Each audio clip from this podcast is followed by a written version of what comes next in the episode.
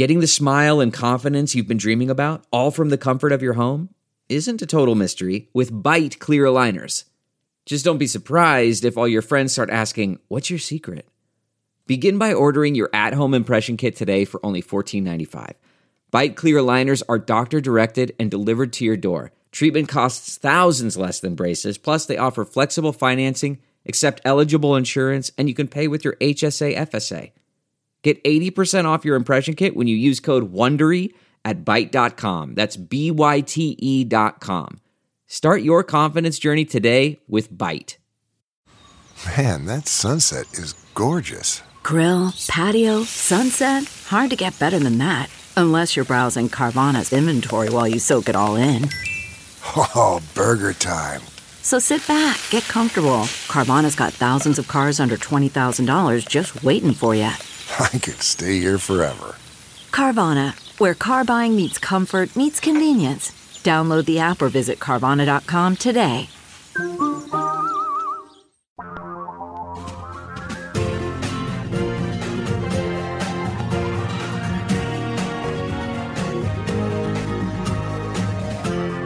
This is the Thom Hartmann Program. Greetings, my friends, patriots, lovers of democracy, truth, and justice, believers in peace, freedom, and the American way.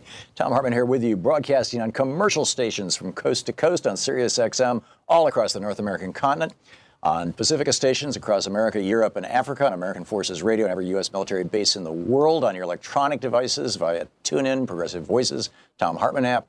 Uh, simulcast as television on Free Speech TV via the DirecTV satellite network and Dish satellite network and cable systems nationwide, and on the internet, of course, freespeech.org. Welcome to our program. Our first hour today is Congressman Ro Khanna. Uh, Ro Khanna, a regular on our program, represents the 17th District of California. He is the vice chair of the Congressional Progressive Caucus. Khanna, K-H-A-N-N-A dot house dot gov is his website, and you can tweet him at Rep Ro Khanna, R-E-P, as in representative, Ro, R-O, Khanna, K-H-A-N-N-A. Congressman, welcome back to the program. It's good to be back on. And thanks so much for being with us for the hour and taking calls from our listeners. Our number, by the way, if you have a question for the congressman, is 202 808 9925. Uh, the Supreme Court just handed down a decision that's a a, a slap in the face to uh, non unionized employees across the United States. Your thoughts on that? Well, it's a terrible decision. I mean, they're basically undermining labor laws that go back to the New Deal. Uh, and the court's ruling, will make it uh, almost impossible for many employees to file a class action lawsuit against employers who violated labor laws. Now, here's why this matters. If some person, an individual, is not paid minimum wage, and they have to bring a individual action against an employer. The reality is they're going to be reluctant to do so because they're not going to want uh, to have to lose their job or be blackballed in the industry. They're probably not going to get a lawyer to take their case because there's it's not uh, in a lawyer's incentive to take one of those cases, and that's why we have class action. It's the only check uh, to have equal bargaining power for employees.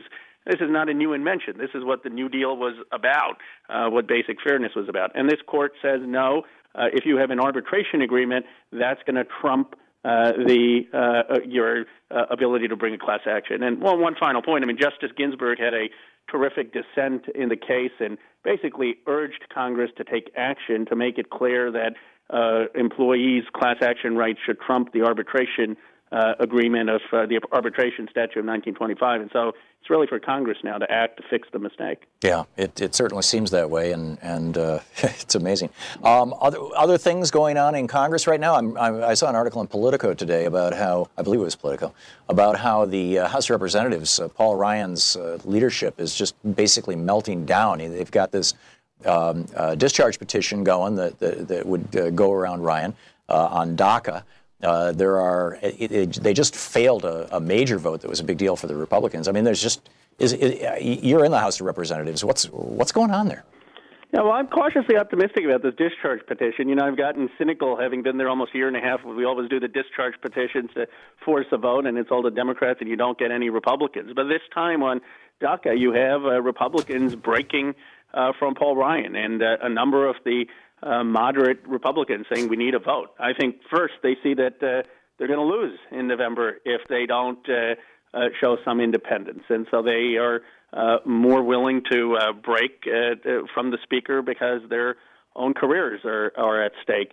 Uh, the farm bill was just a total disaster. I mean that that what they were trying to do. Usually those things are fairly bipartisan, and they didn't get a single Democratic vote because they were putting work requirements uh, for people who were getting nutritional assistance. Now you and I know that uh, people who often rely on nutritional assistance are doing that because they are unable to get work. They're either being underemployed or they're not getting paid enough. And so to put work requirements on them is basically to kick off people, uh, the most uh, needy, off of uh, nutrition assistance. And it's often not for them, it's for their kids. And so the cruelty of uh, some of these policies has made it that uh, Ryan doesn't have a single uh, Democratic vote. And finally, we're seeing some uh, moderates break for him, from him. Yeah, it's it's truly remarkable. We've got a, a bunch of callers the. I have a, a, million questions, but I'll defer to my to my listeners here. Let's uh, let's pick up some calls here. John, uh, watching on Free Speech TV in Vernon Hills, Illinois. John, you're on the air with Congressman Ro Khanna. Yo, Congressman, thank you for uh, being there. Uh, listen to Tom every day, eh, or watch him now. I've got Free Speech TV. I have a major question. First of all, I wish to I wish to tell you that I have a definition for that party. I call them the Refugly Clan Party. There's so much racism in that party. And the question is, sir, is there any of those, that no care party at all, that you can have any trust with? That's a good question. You know, I uh, think on issues of uh, race, there there are with uh, some of the younger members and the new generation of folks who uh, understand that immigration is uh, a key to our nation that uh, don't want to traffic in homophobia or anti-foreigner sentiments. And I've had uh, personally good relationships with a number of the freshman members of Congress. I think the challenge is that the president has set such an ugly tone, and he has made it uh, such that to win these Republican primaries, the further you mimic uh, the president's tone, the better uh, your chances are. And we saw actually some of the Republican Congress people didn't fare that well in uh, their elections because they were being challenged uh, from the right. And so you actually have this scary situation where, uh, believe it or not, a, lo- a lot of my colleagues fear most uh, a challenge from their right uh, with someone who's more Trump like in their rhetoric on race and uh, gender and immigration than they are. It's, it's a remarkable time. Wayne in Chicago, listening to WCPT, our, our blowtorch station in that city. Wayne, you're on the air with Congressman Khanna. Yes, good morning. Can you hear me? Just fine. Yes, uh, I have a question, Tom, for you and the uh, congressman. This is what I don't understand. Um, how can you expect a Joe Sixpack like person like me to vote for the Democratic Party when uh, like five Democratic senators voted to confirm Miss Haspel, knowing that she enjoyed torture? Here's a quote from the Senate Intelligence Committee, the ranking Democrat, Mark Warner, Virginia. He says, I will feel safer knowing CIA has Ms. Haspel at the helm. I mean, why should I vote for Democrats and they're uh, putting somebody as the director of the CIA who they know enjoys torture? And destroys evidence. Congressman? Well, it's a fair question. I mean, it's appalling. Uh, this is uh, about standing up for basic values of human rights. And, uh, you know, Gina Haspel has condoned torture, has been on the record and has covered it up uh, has not even unequivocally uh, said she would stand up to the president if the president uh, asked her to engage in uh, t- torture techniques. So uh, I agree with you uh, that the Democratic Party needs to take a clear stand. I honestly am sympathetic with your frust- sympathetic with your frustrations, and we need to do a better job of standing up for our values. And that's something that's a fair criticism of our party. We need to work on it. Congressman Ro Khanna is with us for the hour answering your calls. Uh, you can find his website, Khanna, K-H-A-N-N-A, house.gov. You can tweet him and give him a tweet and say hi and thanks for being on the program this morning. Rep, R-E-P, Ro, R-O, Khanna, K-H-A-N-N-A. Rep Ro Khanna is his Twitter handle. We'll be back with more of your questions for Congressman Khanna. This is the Thom Hartmann Program. We're talking for the hour with the Vice Chair of the Congressional Progressive Caucus, Congressman Ro Khanna of California. We'll be back with more of your calls for the Congressman right after this. And welcome back, Joe in Cupertino, California. You, thanks for watching us on Free Speech TV. You're on the air with Congressman Ro Khanna. Tom, thank you for taking my call. I really appreciate it. Congressman, it's a pleasure speaking with you again. I, I wanted to ask, I'll make a statement and then ask a question, but let me just suggest that I spoke to you earlier about trying to get younger people to vote. And uh, you know, uh, if you're aware of this, uh, in our county, we had a 15 year old that apparently committed a murder when he was a very young kid. He's now being tried or being considered to be tried as an adult. And my question here is, is both of you's constitutional awareness is much greater than mine, but if we can try a minor as an adult, then can we not look at getting a minor to vote so that at least he might have some say about whether or not it's okay to put somebody to death, uh, you know, because they committed a crime? And it was a tragedy, but I just like to get more people to vote. I think that's the, the change that needs to be made. My statement was uh, basically that I hear what you're saying about the farm bill. Jeff Denham's on the run and he's using the Spanish language to try because he's afraid he's going to lose, and that would be a great foot 14 for us. He's our neighbor to our district. I just wondered if you thought maybe as a progressive, the vice chair of the Progressive Party, you might try something that uh, Mark Pocan's been doing and reaching out and going over there and getting rid of the, the speaker. I'll take your answer off the air. Thank you. Thanks, Joe.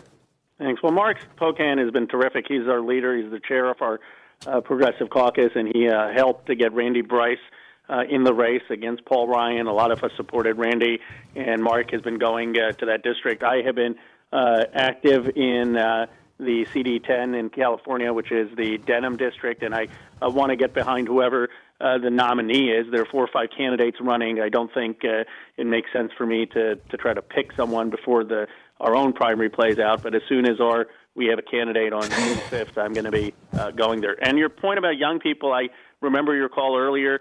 Uh, I think you're absolutely right that getting people voting earlier before they go off to college or community college uh, will get them more invested in the system. Uh, even if we can't get a constitutional amendment to lower the voting age, I think we ought to have some programs where people can at least go when they're 16, 17 to vote and make that part as, as a trial uh, or as something that's a preparatory uh, then make and make that part of the high school curriculum. There are there are several towns now. Uh, we did we did a story on this a couple of weeks ago, and my apologies, I can't remember exactly where they were, but there there are several towns that have actually lowered their voting age to 16 for everything except federal elections. Oh, that's interesting. Yeah, and uh, you know, I'm I'm wondering, you know, in this uh, era of, uh, I, mean, I think it was in response to the Parkland shootings, uh, if if this might turn into a trend. Have you heard any rumblings out in California about this? You know, I, I have not, but that doesn't mean uh, that it's not happening. I'd love to look up what those uh, cities are. And I got to tell you, one, the kids today are just far smarter and not more knowledgeable than when I was in high school. I mean, I'm amazed by how much they follow the news, how informed they are. Uh, and so I think that we have to look at uh, uh, their capacity to to uh, vote, and uh, they have the knowledge and they have the information. I, I would argue they're probably more informed often than uh, uh, some of us who are older. So I uh, I definitely think it's something to be looked at, and I uh, will uh, look up what what other cities are, are uh, already doing that. Great, Congressman Ro Khanna taking your calls for the hour. We'll be back with more in just a moment. It's coming up on 20 minutes past the hour. Welcome back to the Thom Hartmann program. Congressman Ro Khanna is with us for the hour, taking your calls. And uh, his website, uh, Khanna, K-H-A-N-N-A dot house dot gov. You can tweet him at Rep, R-E-P, like representative, Rep Ro, R-O, Khanna, K-H-A-N-N-A, Rep Ro Khanna. And Congressman, you're still with us, right? I am. Okay, great. Kathy in Concord, California, listening on Sirius XM. You're on the air with Congressman Khanna. Hey, how are you, Tom? I think you're great. Um, I'm actually in Concord, North Carolina. Oh, Um, uh-huh. And Congressman Khanna, thank you so much for everything that you do to try to save this democracy. Thank Um, you, and my question is, you know, Tom always says that we are the sane party, the Democrats. And, you know, more than ever before, we're definitely the, the grown ups in the room. And I was curious how tempting it is. You know, I mean, when you're making a speech on the House floor, how badly do you want to just say, he's lying? You know, and just say it like it is. I mean, there's a lot of people that have said we have to really start using the word lie more. And I know that you're bound by, you know, the protocols of, of the House of Representatives, but how much do you think if we simplified, you know, what we keep saying and just said he's lying and, and made that be our main thing instead of clouding it with a million different issues, if that would that help, do you think? Well, two comments. When I uh, first got to Congress, I went on one of my early speeches on the House floor, and I said uh, I don't think the president understands arithmetic, and I got uh, uh, not uh, someone complained to the parliamentarian, and I quickly learned that you're not allowed to say anything on the House floor that can impute uh, the motives, even though what I was saying is the president's numbers don't add up. So certainly the House floor is a place you, you have to be careful, uh, and they'll cut you off, uh, and the rules are very strict. But I think to your broader point, uh, we should speak plainly, and and uh, it's uh, very clear this president campaign saying he was going to be for the forgotten Americans, uh, and he's given tax breaks that help a lot of companies in my district, Apple, Google, Intel, and I guess if he thought they were the forgotten Americans, then he's doing a good job. But if he really was intending to help people in Ohio, Michigan, uh, Kentucky, Appalachia, places left behind, uh, he hasn't done a thing for them. And I think we can uh, say that very clean, uh, clearly, and it, it's the fact. Yeah, I'm not recommending this, but back during the Bush administration, I wrote a, an op ed about how Dick Cheney was actually a war criminal and should be called such. And Congresswoman Cynthia McKinney from Georgia read that on the floor of the House.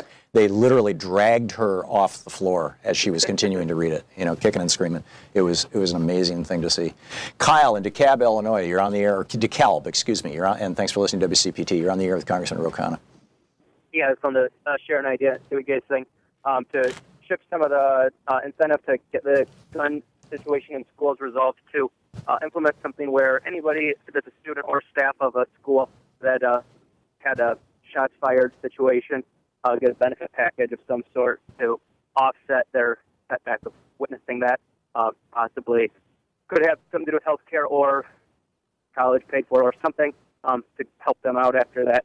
But then to have it be paid for as a tax on ammunition or I guess guns, preferably in my mind ammunition, um, all all paid for the year's previous bill from shooting. So I think as soon as we came up with something like that, uh, everybody involved in trying to fix it, it would be taken care of relatively uh, quickly with a few exceptions. And if I may add to that real quickly, Kyle, thank you. Um, Congressman, for years now, I've been calling for us to simply uh, do with guns what we do with cars, which is registration from the time of manufacture till the time of destruction, uh, a license proving proficiency where you get in front of a certified instructor and prove that you, you know how to use the weapon. And number three, everybody should have liability insurance. I think it's crazy yeah. that if a drunk driver had mowed down 10 people in, in, uh, in Texas last week, that all Geico would be paying a million bucks to each one of their families, but because they were shot with guns, nothing. I completely agree with you. I tweeted out uh, about this call for liability and insurance uh, because I was getting so furious hearing folks saying in the Santa Fe incident that there's nothing we can do and laws wouldn't make a difference. Uh, their point is, uh, it, fine, if you don't want to ban shotguns or pistols, and Britain pistols are a ban, but let's say you don't uh, think they should be banned. The point is still that there was a error made that this kid uh, got those guns from his father, just like the shooter in Sandy Hook got guns uh, from uh, his mother. And if we had liability uh, insurance, if we had uh, rules that uh, incentivize people to keep these guns safe, and you can sure as hell believe those uh, incentives would be there uh, if insurance companies feared liability, uh, then a lot of these tragedies would be avoided. So uh, it is just factually not correct to say that laws would not have made a difference in the Santa Fe incident. Linda in Deerfield Beach, Florida. You're on the air with Congressman Ro Khanna. Hi, thank you for taking my call. Um, Congressman, um, I don't know if you're aware of this, but um, Medicare uh, in 2018 is about to change drastically for our seniors, and that's why I'm asking because of the budget cuts. And one of the things that are changing is if you have per se, like a hip replacement, for everything except your post-operative care, and you know you'll go see that doctor in your second week in your sixth week in three months. They take x-rays. They see how you're doing. None of this care is going to be covered. They're cutting all this um, out of the budget. And i want to know why are we attacking seniors? Because i'm a baby boomer. I'm about to go into medicare in a few years. And now all of a sudden they're making all these cuts which means a lot of us people are going to postpone our surgeries because we can't leave our employer base because we thought we were going to have Medicare to back it up. And I'll take your question off the air. Thank you very much. Well, I appreciate your uh, bringing it up. And, uh, you know, my father had uh, uh, knee surgery twice, and at that time, Medicare uh, did cover it. But this is something that is so common uh, hip replacements, knee replacements. We want people to be able to get that kind of treatment because it keeps them active and it actually helps them have a healthier, longer life. And this is what is so broken about our healthcare system that we don't cover the preventive care fully, and we then end up uh, having exorbitant costs uh, down the line. Uh, this is absolutely the wrong place to cut in Medicare. If you want to know why uh, Medicare costs are going up, uh, it's because of the hospital monopolies and hospital uh, fees that are being charged. It's because you have in Medicare Advantage insurance companies making out a, a, tremendous amount. It's because of the pharmaceutical costs and the costs that are being charged by healthcare providers uh, in, in certain some doctors' procedures. So th- th- that is where we need reform in terms of the costs. And Medicare for All and the types of plans that have been proposed would cut those costs. The place that we shouldn't be cutting is actual patient care. Dave in Buffalo, New York. You're on the air with Congressman Ro Khanna. Uh, Congressman Tom, thank you. Uh, Congressman, uh, I constantly always hear uh, that the economy is doing well. And uh, since the 70s and 80s, if minimum wage had kept up with inflation, it would be over $22 an hour, not 15 or 7. And number two, uh, since the 80s, they've been tracking household income, uh, not with one person like it used to when our economy was strong, really. Uh, it, it goes by three and four incomes. The wife will be working, the husband will have two jobs, and the son will be working as well as for income on the house. And uh, who, who is this economy actually working for? That's over $600 a week that corporations are sucking out of the out of the people that are earning minimum wage. And I'd like to know who this economy is working for. Well, it's a great question. Let me give you uh, two more statistics that support your point. From 2005 to 2015, 81% of households in America either saw a decline or stagnation in their wages. 81%. And that number hasn't come down uh, significantly in the few years since. In that same decade, corporate profits were at a record high in the past 70 years. Uh, those are just facts. So we know the economy is where if you're an executive at a corporation, if you're uh, one of the people who is heavily invested in the stock market, the economy is working for you. If you are a worker in this economy, uh, and if you rely actually on uh, an income as opposed to investment income, uh, your chances are, and you're making under a hundred grand, this economy has not been working for you. And so that that is the fact. Now you can what the Republicans have done is just double down on the side of the economy that already was growing and totally ignored uh, everyone else. Ron, listening on WRFI in Lansing, New York. You're on the air with Congressman Ro Khanna. Hi, thanks for taking my call. I just had a, a thought about our elections and the fact that we had a very low turnout for the amount of adults that could have voted in this last presidential election, and now we have midterms coming up, which were hugely important. But why can't we have a national holiday for election to try to motivate people to do their civic duty and if we can't have a new one, where is it written in stone that it has to be November 6th? Why couldn't it be something like Veterans Day, maybe to motivate people?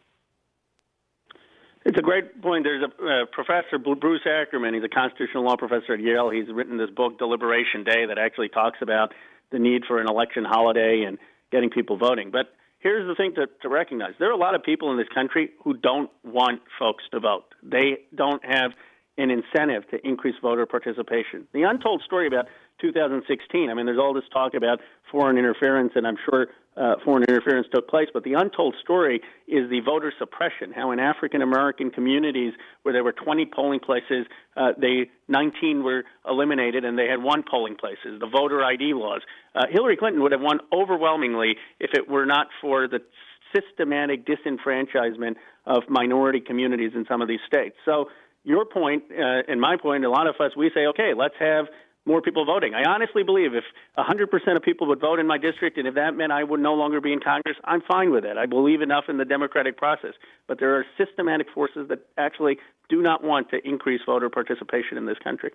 Congressman, just before the break at the bottom of the hour, you were answering a question about getting Democrats more involved, and, and I stepped on it. My, my apologies, and the break stepped on it. And then I forgot to bring it back and to answer it. You were going somewhere with that. You want to finish that up? Well, there, there are two uh, reforms because your listeners are so informed that I hope they will follow and support. There's a unity commission that came about after the Bernie Hillary uh, election, and this commission has unanimous, uh, unanimously uh, supported two concrete recommendations. One, eliminate superdelegates. There's no reason that I should get a vote uh, as a congressman on who the president of the United States should be. Uh, that vote should be based on the people. The second thing, which uh, more people need to pay attention to, is the laws in Democratic parties in different states. Consider New York. if you were an independent, and a lot of progressives, as you know, tend to be independent. I mean, Bernie was independent. If you were an independent, you had to 11 months before election day switch to become a Democrat or a Republican to be able to vote in the New York primary for president. Well, this disenfranchised so many independents from voting. Many of those folks were progressives. Many of them would have probably voted for Sanders. And if you talk to some of the folks close to Sanders, they will they will tell you that if progressives were allowed to at least switch uh, and cast a ballot the same day, if independents were allowed to have same day uh, the ability to change and vote in a Republican or Democratic primary, uh, Sanders would probably have won many of those states the Democratic Party in many of these states have a vested interest, as does the Republican Party, not to let independents vote. And it's not just a partisan point. It's why Donald Trump's kids were not allowed to vote for him in the Republican primary in New York. We need to change that. We need to make it uh, that independents can vote in the Democratic primary. A lot of those folks will be progressives. I think if we made those two reforms, uh, we would see a lot more progressive participation. Solid stuff.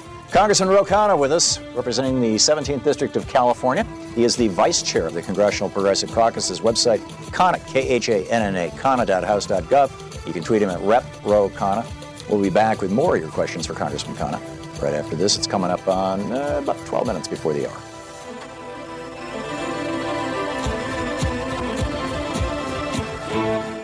And welcome back. Raymond, watching Free Speech TV in Hurst, Texas. You are on the air with Congressman Ro Khanna. Hello, Tom and Congressman. Thank you for taking my call. Sure. Hello? Thank you. Yeah. Yes. Uh, I'm calling about the president's proclamation that uh, we should do something about health care in return to gun violence in our country. Um, I haven't heard any proposals from him at all that would go in that area. However, I have one. Apparently, in the 40s, the uh, Army used a test to screen incoming recruits into the Army to make sure that they were suitable for the Army. It was called the MMPI. And the MMPI is still around today. This is the Minnesota Multiphasic Personality Inventory? Yes, the Minnesota Multiphasic, exactly. Uh, however, I think that we could modify this test in order to spot potential shooters in our schools. So it's something that we could do. With probably relatively little effort and just test everybody when they're 13 years old and see if they have a predilection for wearing trench coat and, and German badges. I had a friend like that in school. He had a Luger. He was very proud of it, and he scared us all to death with it. So uh, I think it's something that that's out there. You find a number of teens that that do go down that weird road, and I think we just need to stop them before they kill. I certainly am open to screening in terms of getting access to a gun and uh, the appropriate type of screening. I uh, I don't know if we need to be you know having psychological profiling on every student, and I'd have some civil liberties concerns if that was just start if we started using that more broadly. But if there's a way to do it uh, consistent with people's uh, civil liberties in cases where uh, there is a threat of violence or someone is, is to prevent people from having an access to a gun, that I certainly would support. Yeah, the MMPI is really uh, almost more of a personality profile, but but uh, you know the the big the big concern here, I would think, Congressman, is uh, you know what if you've got somebody like Donald Trump designing and deciding uh, not just what the test is, but what the criteria is that's going to be enforced. You know, uh, if somebody believes that it's a we society rather than a me society, and they're not sufficiently, you know, libertarian and selfish, then then they can't vote, for example, or they can't buy a gun or whatever. Right. I mean, it, it, this could be a very, very slippery slope, could it not? It could, and I and I think I mean I think the caller had good intentions in in terms of. Uh, uh, wanting to make sure people who are going to be a harm to society don't have access to guns, but I think that there there definitely have to be civil liberties concerns, and you don't want to profile a personality profile test or something designed in a way that could be manipulated uh, to uh, suppress freedoms beyond just uh, a person's uh, Second Amendment right. Yeah, we just have 30 seconds, not enough time to get a, a caller in here before we hit the, the next break. Um, I, I'm curious, do you think that there's going to be any movement on gun control in Congress? I have thought so. I would have told you after Parkland, I was sure there was going to be, um, but uh, every time I'm I'm disappointed, and uh, I you know I can't say until the Democrats uh, are in the majority. I, I just don't see Ryan uh, doing anything. I mean, the only thing they did was let's have more school safety officers. I mean, that was uh, their response, and the, the president, of course, was. Uh, you know, in one of the um, bipartisan meetings, said he was going to do something, and then he backed off everything he said he was going to do. So, Yeah. unfortunately, I'm cynical. Yeah, and in Santa Fe, there were two armed, uh, you know, police officers in the school. One of them got Yeah. shot, and the other one wasn't around. Uh, it's amazing. Congressman Ro with us. We'll be right back.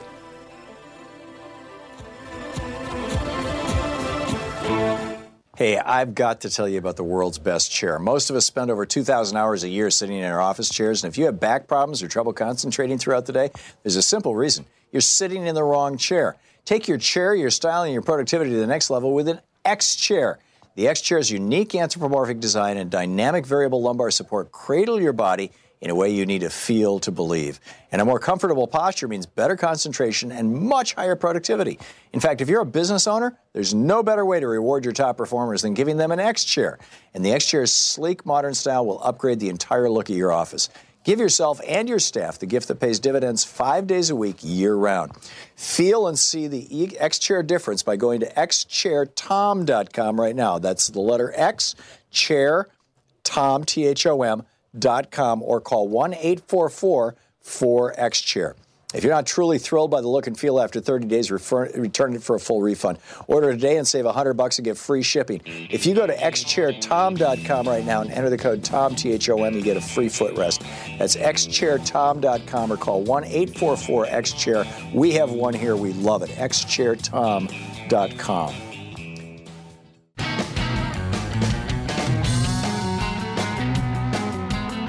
Congressman Ro Khanna on the line taking your calls for the hour. Mike in Albuquerque, New Mexico. You're on the air with Congressman Khanna. Oh, hi, Tom. You're always a source of oxygen in the nation. Thanks, Mike. Real quick, we just have 60 seconds. Can you hear me? Yes. Uh, the, my question is, how can we uh, our principles with programs? And the reason I ask this is, uh, I, everyone seems to forget that Hillary did win the election, and almost by a landslide. Three percent is usually considered a landslide, and she came very close. So, so And of Mike, I'm sorry, we're, we're, we're running out of time here. Your question is, what are the progressive goals that are achievable for the Democratic Party, Congressman? I think they're very simple. First, no more foreign wars. We spent $7 trillion on Iraq and Afghanistan. We could have put that money onto domestic programs. What domestic programs? We should have Medicare for all. We should have a jobs plan that gives every American a job. We need to raise the minimum wage, expand the earned income tax credit so Americans get a raise, and we need, we need to make tuition in this country free. We could pay for it all by cutting the defense budget and stopping foreign interventions. And I think that's a substantive vision and a vision that would assure Americans in every part of this country uh, that we care about their well being and their kids' well being. Congressman, I was off in my timing by 30 seconds, so we have 30 seconds left. What what do you see coming up in this uh, as we head into this holiday weekend here? Uh, you know that, that we should be paying attention to. Well, one vote I hope everyone will pay attention to is the, the banking vote. Uh, Senator Warren had come and spoke to the Progressive Caucus uh, about how key this vote is. They want to repeal parts of uh, Dodd Frank uh, and basically exempt banks uh, from the regulations, capital requirements, or being regulated, things that led to the financial cra- crash. They call them community banks, but some of these community banks have 50 to 100 billion dollars in assets. Uh, so it's basically a handout to Wall Street. Unfortunately, 16 Democratic senators voted for it. I'm hopeful uh, we won't get any House Democrats supporting this. Very good. Congressman Ro Khanna, thanks so much for being with us today. Thank you for always having me on. It's great talking with you. We'll be back with more of the program right after this. You're listening to Thom Hartmann.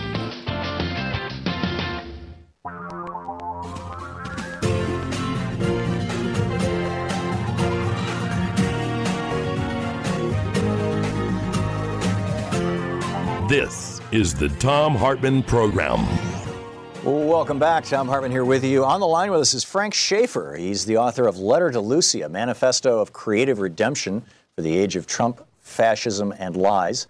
His website, Frank Schaeffer, S C H A E F F E R dot com. And you can tweet him at Frank underscore Schaeffer, sort of like Thom underscore Hartmann, of a, uh, of a former evangelical, well, an, an evangelist. Uh, well, Frank, welcome back to the program. I, I, I should let you introduce yourself. And, and you've been, you've been, you.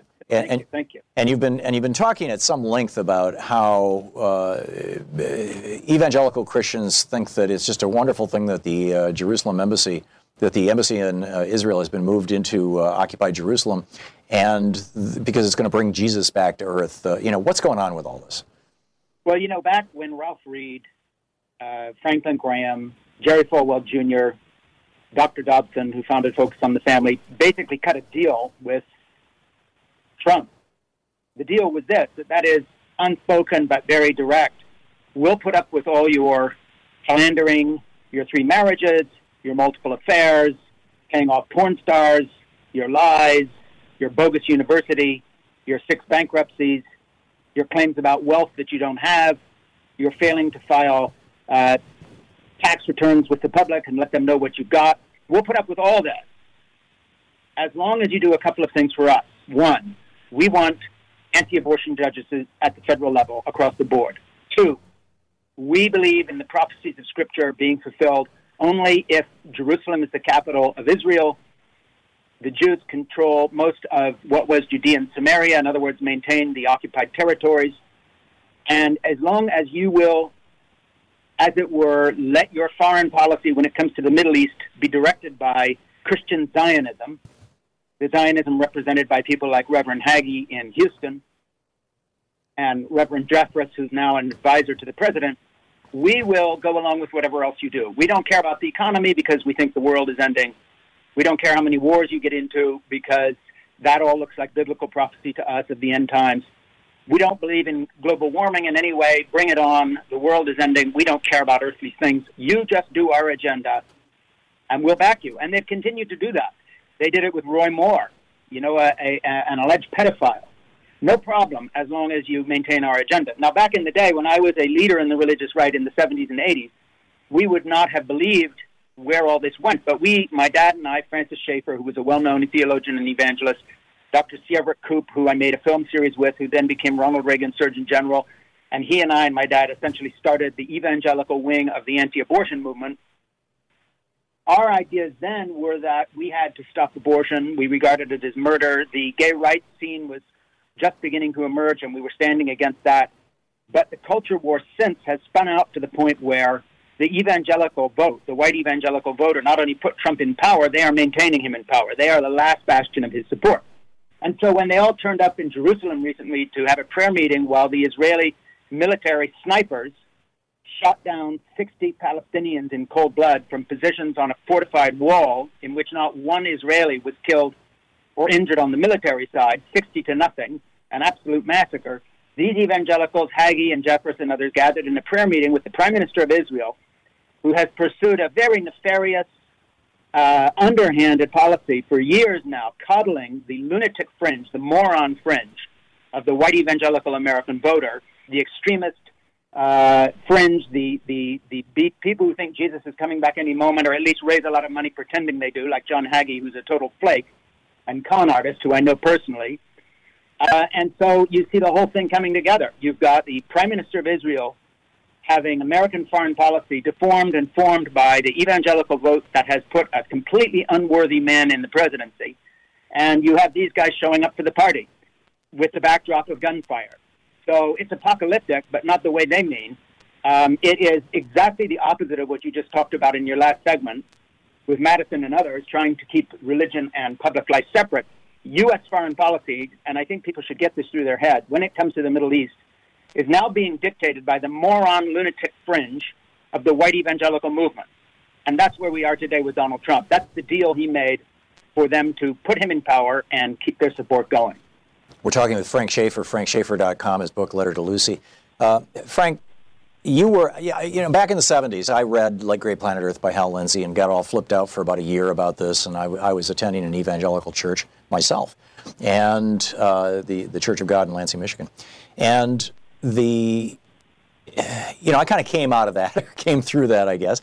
Um, you did too. You, you have uh, had your own epiphany, uh, as it were, about the uh, how corrupt this uh, uh, so-called religious right is.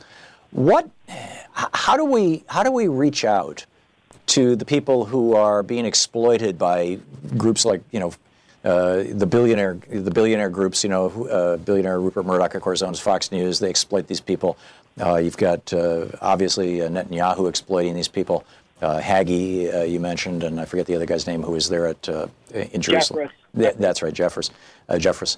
Um, when, how do we speak to their followers, people who have, who, who, who, like you and I at one point, uh, actually believe this stuff. How do we help them wake up? Well, on a theological level, you know, you mentioned Hal Lindsey's late great Planet Earth. I knew Hal very well. He used to come to my dad's ministry of L'Abri Fellowship back in the late 60s and 70s when he was all fresh and bushy tailed and going to write this great book, and then it came out. Then a few years later, he had to revise it because nothing he said was going to happen happened. A few years later, he revised it again. I mean, really, uh, Saturday Night Live couldn't do a better job mocking these prophetic claims uh, than revised books updating the timetable for the return of Jesus. Um, and then, of course, the the whole uh, series came out, Late Great Planet Earth, uh, and and that uh, in a fiction form sort of updated it again. Sixty million copies sold. That's the Left Behind books, you mean? Yeah, the Left Behind. Yeah. What did I just say? Yeah. Um, left Behind. And what happened was basically a cult formed within evangelicalism of the rapture. And it was used by evangelists for years to scare kids in the aisle. You know, you better come to Jesus, confess your sins, because Jesus could come back any day. Israel's a nation again. We see signs. You know, any day you're going to look up now, the moon will turn to blood and Jesus will be on the way, and you better get right with the Lord. That's how it was used. It was also used as fundraising. It's an enormous scam. A guy like Hagee and these others have built literal empires on this end time nonsense. And then, of course, Israel has exploited it. Now, the Israeli government, not only are, are they Jews who are not Christians, but most of them are secularists, most of them are atheists. They are in, in Israel itself, they do business with Orthodox Jews, but the government is run by a secular group of technocrats, just like governments all over the world are. They look at these people as idiots, useful idiots, that they stroke and speak their language to and bring on tours to Israel. And now that they've got Trump doing their bidding, um, they think that you know this will all work out, and this is their backbone of support. And of course, the great shame is on two fronts. First, if you were appealing to answer your question to the evangelical follower in this cult, who literally has cracked. I mean, these people's brains have been deformed by by this. Uh, they've been in it so long. You'd have to say, look, none of the claims of the last 20, 30, 40 years of prophecy have come true. You have been lied to. All those books you bought, all those hundreds of dollars you spent on seminars, none of it happened. Second point would be you are being exploited by flakes like Hagee who are making money off you, by manipulative, cynical politicians, both in the United States and the Republican Party, ultimately Donald Trump and everybody in the Republican Party these days. And then, in addition to that, doubly so by an atheistic uh, group of, of Jewish technocrats in Israel who not only think your theology is insane, but behind your back to scoff at you, but use you as useful idiots. And I would say this to my friends in Israel, and that is something else. You've made a bad bargain. We're going to toss these idiots out on their ear in 2018 and then in 2020. You have politicized support from Israel to the point where it is now a Republican issue in exactly the same way that abortion uh, abortion has become a Republican issue, a litmus test. And what you've done is you basically told the Democrats and right-thinking Republican people who are not part of this cult, we don't need you. We want to cater to the lunatic fringe of the fundamentalist cults within the United States. That's who our support is. Well, you're welcome to them. Look at the demographics. This is an aging group of white voters who are going to go away. They are being replaced by a group of young people, many of whom describe themselves as nuns, N-O-N-E, not nuns in, in habit. Uh, in other words, they have no religion. And when that clock turns, what you're going to be left with is a politicized idea about Israel that this is just the field of crazy white evangelical Trump supporters who have winked and nodded at his disastrous presidency. 10, 15 years from now, when you chart the decline of support for Israel in the United States, they're going to remember Benjamin Netanyahu as a curse word for a fool who talked his government into supporting what amounts to a fringe party of old people that are going to be going away. And so it's a bad deal for Israel. It's a horrible deal for America.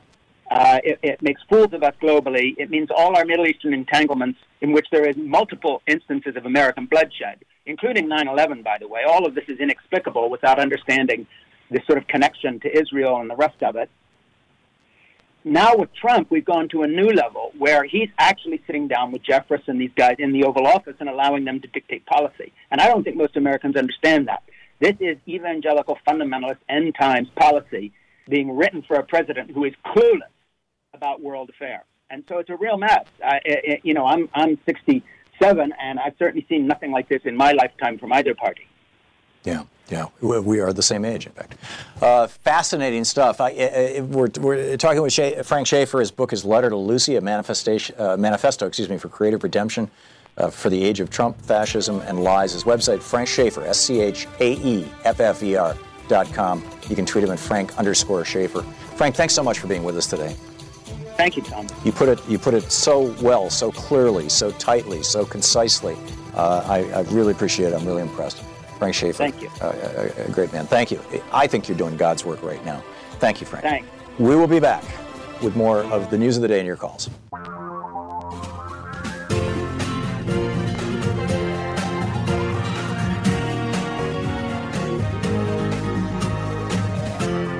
This is the Thom Hartmann Program.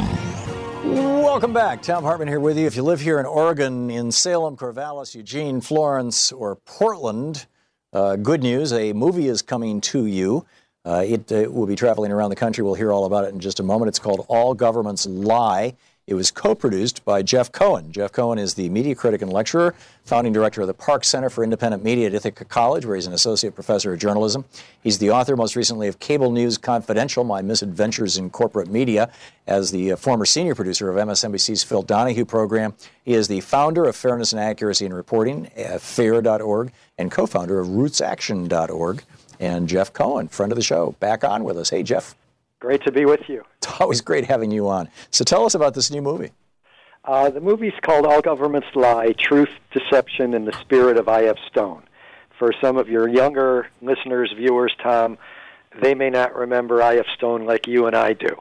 Uh, I.F. Stone was one of the most important journalists of the 1940s, 50s, 60s, 70s. He published a newsletter called I.F. Stone's Weekly, a four page newsletter from 1953 to 1971, where he fought racism as a journalist. He challenged the uh, witch hunts against progressive people in the name of anti communism. And of course, he was the first journalist in the early 60s to question the U.S. lies, all the deceit about the expanding U.S. war in Vietnam. So, what the movie's about, it's a little bit about Izzy Stone and it's about the a lot of the I.F. Stone uh, journalists, the independents who are working today.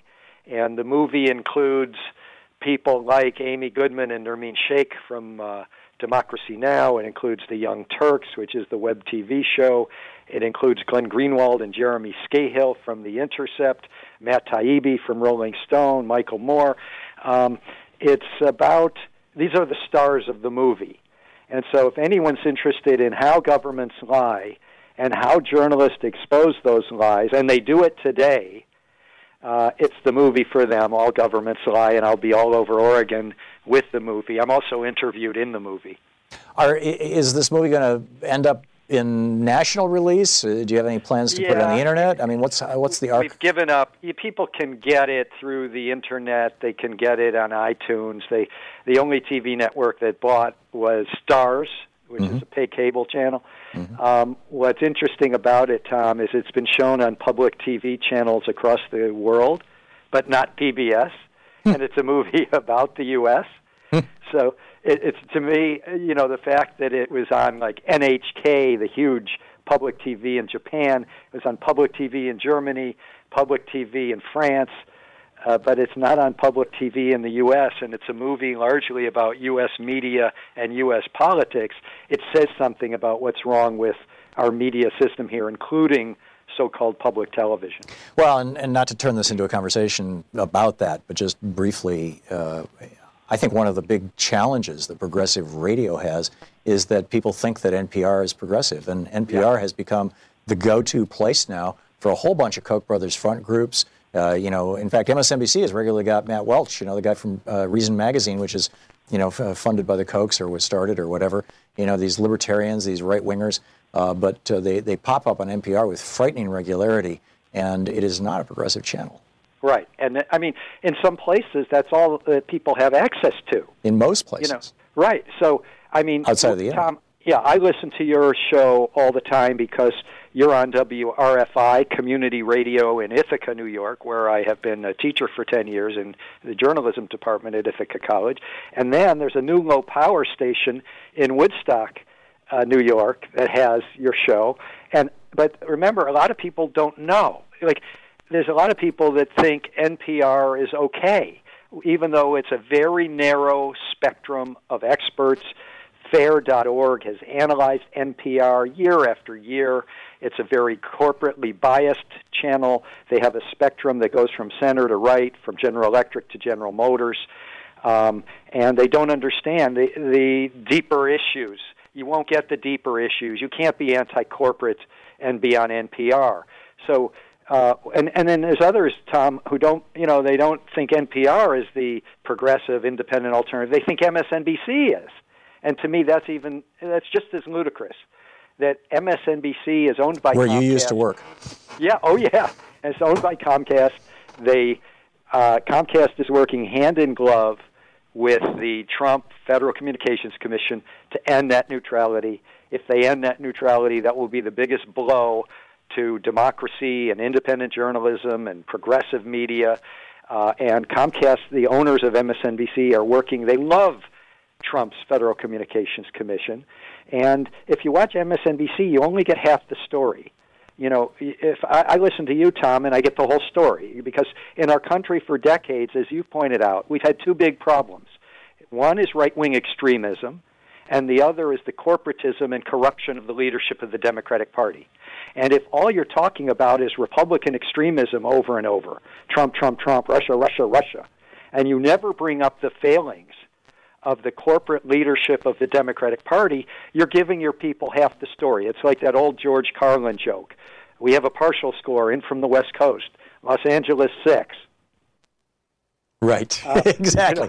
But but see, it's it, it's. I would argue it even goes a little beyond that, Jeff. And and uh, for example, last week we had uh, Congressman Mark Pocan on, and he was talking about how uh, you know he's the chair, the co-chair of the uh, Congressional Progressive Caucus, and how he and other members of the Progressive Caucus regularly reach out to the television networks and the cable television networks and say, hey, we've got a you know, the progressives are doing some really great work here. We've got a piece of legislation. We've got this idea. We just had this victory. Uh, you know, we want to talk about Medicare for all. We want to talk about uh, you know free college uh, for all. We want to talk about net neutrality. And they are regularly told explicitly, you are not welcome to discuss those topics on our airwaves. If you want to come on our airwaves as a Democratic member of Congress, you must speak about the Trump Russia stuff. You must talk yeah. about Donald Trump. That's really all we're interested in. And he was expressing his frustration around that. Yeah, I, I, I mean, I watch these channels, you know, so you don't have to. You know, right. I mean, I'm watching Fox News and MSNBC and CNN every night, and it's a center to right spectrum.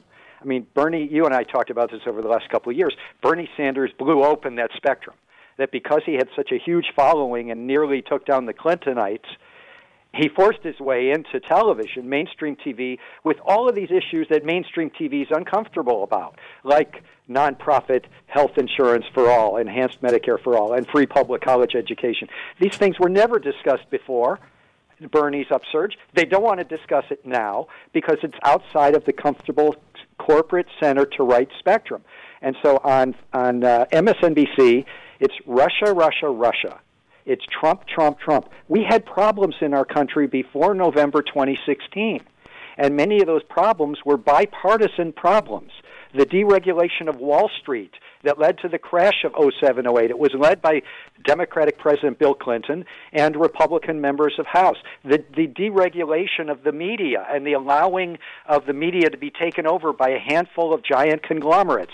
That deregulation happened in the 1996 Telecommunication Act when President Bill Clinton was in office working closely with the Republican Speaker, Which Newt passed, Gingrich. passed the Senate with, as I recall, 94 or 96 votes yeah, in no, favor? it was something like, I think it was 85 to 15. But again, okay. a lot of the worst things that have happened are these bipartisan corporate issues that you will not get on MSNBC and CNN. It's all Trump, Trump, Trump, Russia, Russia, Russia. Right. And they have rehabilitated all these uh, uh, former generals, former CIA guys who were involved in torture, were involved in the invasion of Iraq, and I've written columns about this. As long as they're critical of Trump, everything is forgotten on MSNBC. That's right. Yeah. You know, we, we, uh, Jeff, we could we could critique the media all day long, but uh, back to the movie about all governments lie. We've got about two minutes till we hit a hard break here.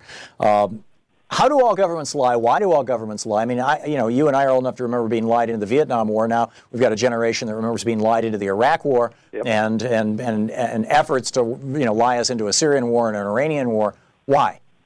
Well, I just think uh, you know, there's a bunch of factors. The number one factor is mainstream media are very cozy with the corporate state, the the military state. Uh, there's interlocked with them. This is you're talking They- Eisenhower's military-industrial complex. Oh God, which has only gotten bigger and has in, has sort of in, taken over the media. So a lot of these lies on foreign policy, they're lying today. Both parties about Iran. Iran is not the main problem in the Middle East. Saudi Arabia is. Israel's suppression of Palestinians is. But you know, the Democratic leadership, the Republican leadership, and the media leadership focuses on Iran, Iran, Iran. They're not the main problem. They aren't the main sponsor of international terror, even though that's a code phrase you hear in mainstream media. The main sponsor is Saudi Arabia. So, at any rate, it, it, it's happened, as you know, for decades. It's happening today. Independent media is crucial. That's why Tom Hartman, your your radio show and your TV show and Free Speech TV, people have to support these shows. Independent media, thankfully, do not have the media conglomerates behind them, which means they need us to spread the word. They need us to donate. Free Speech TV needs us to donate. Pacifica Radio and Democracy Now! needs us to donate. These great websites, Tom, that I know you and I rely on, Truth Dig, Truth Out, Common Dreams, they need activists to support them so that they don't ever go commercial and they can keep bringing out both sides of the problem, which is right wing extremism and democratic elite corporatism. And the good news is independent media boomed, and millions of people every day have access to non conglomerated news, and that will keep happening as long as we retain net neutrality. Jeff, what's the website where people can get the? Is it allgovernmentslie.com? Yeah, Get the schedule? allgovernmentslie.com and my website, jeffcohen.org. They can find out all the cities I'm going to in Oregon beginning tomorrow. Great. Okay, Jeff Cohen. He's on a tour here in our great state, and uh, and, and and no doubt going national. Jeff, thanks so much for being with us. Thank you. Good talking with you. We'll be back.